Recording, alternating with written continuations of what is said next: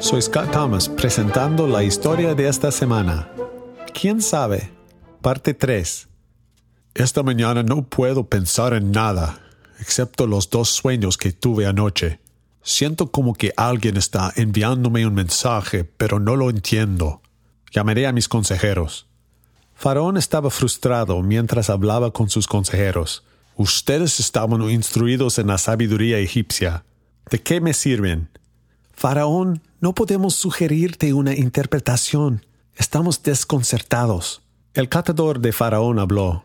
Cuando estuve en prisión hace dos años, yo tuve un sueño que no tuvo sentido para mí. Un prisionero de nombre José me dijo, Yo sé lo que significa tu sueño. En tres años serás liberado de prisión y regresarás a tu trabajo de catador del faraón. Lo que él dijo es exactamente lo que sucedió.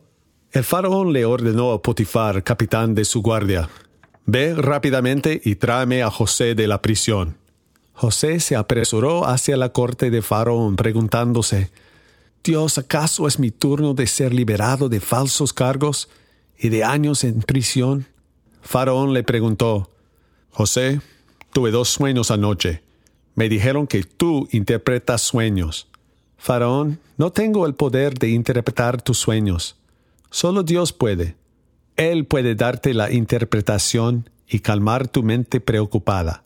José, en mis sueños siete gordas y sanas vacas salían del río Nilo y empezaron a comer zacate de la orilla del río. Después siete vacas hambrientas se tambaleaban cerca del río. El segundo grupo era el más feo que he visto en Egipto. A pesar de que eran débiles, Atacaron y se comieron a las vacas sanas. Después vi el tallo de una planta con siete cabezas de grano perfecto. Enseguida siete arrugadas y marchitadas cabezas de grano aparecieron. Esas cabezas sin valor se tragaron a las buenas. Yo tengo un dilema. Nadie sabe el significado de mis sueños. José habló. Faraón, tus sueños tienen el mismo significado. Dios te está diciendo lo que Él va a hacer. Por los próximos siete años, Egipto tendrá cosecha excepcional. Después, por siete años, tus cosechas fracasarán. Vendrá hambruna que será tan terrible que la gente se olvidará de los buenos años. Tu gente, las cosechas, los animales y las tierras serán como las vacas feas y hambrientas. Tuviste el sueño dos veces, porque Dios ha determinado estos eventos y van a empezar pronto. Faraón, esta no es una situación sin remedio. Encuentra a un hombre que esté a cargo de un plan nacional de alivio. Nombra jefes que guarden una quinta parte de cada cosecha recogida durante los buenos años de producción. Esto proveerá para la gente durante la hambruna. De otra forma tu gente se morirá de hambre. Faraón empezó a asentir con la cabeza pero sus consejeros estaban muy impactados como para quedarse callados. Ese José es un hebreo esclavo y extranjero. No se puede confiar en él. La esposa de Potifar lo acusó de violación y él fue encarcelado. Potifar habló. Oh gran faraón, hay tanto que no comprendo sobre José. Sé que con éxito manejó mi herencia.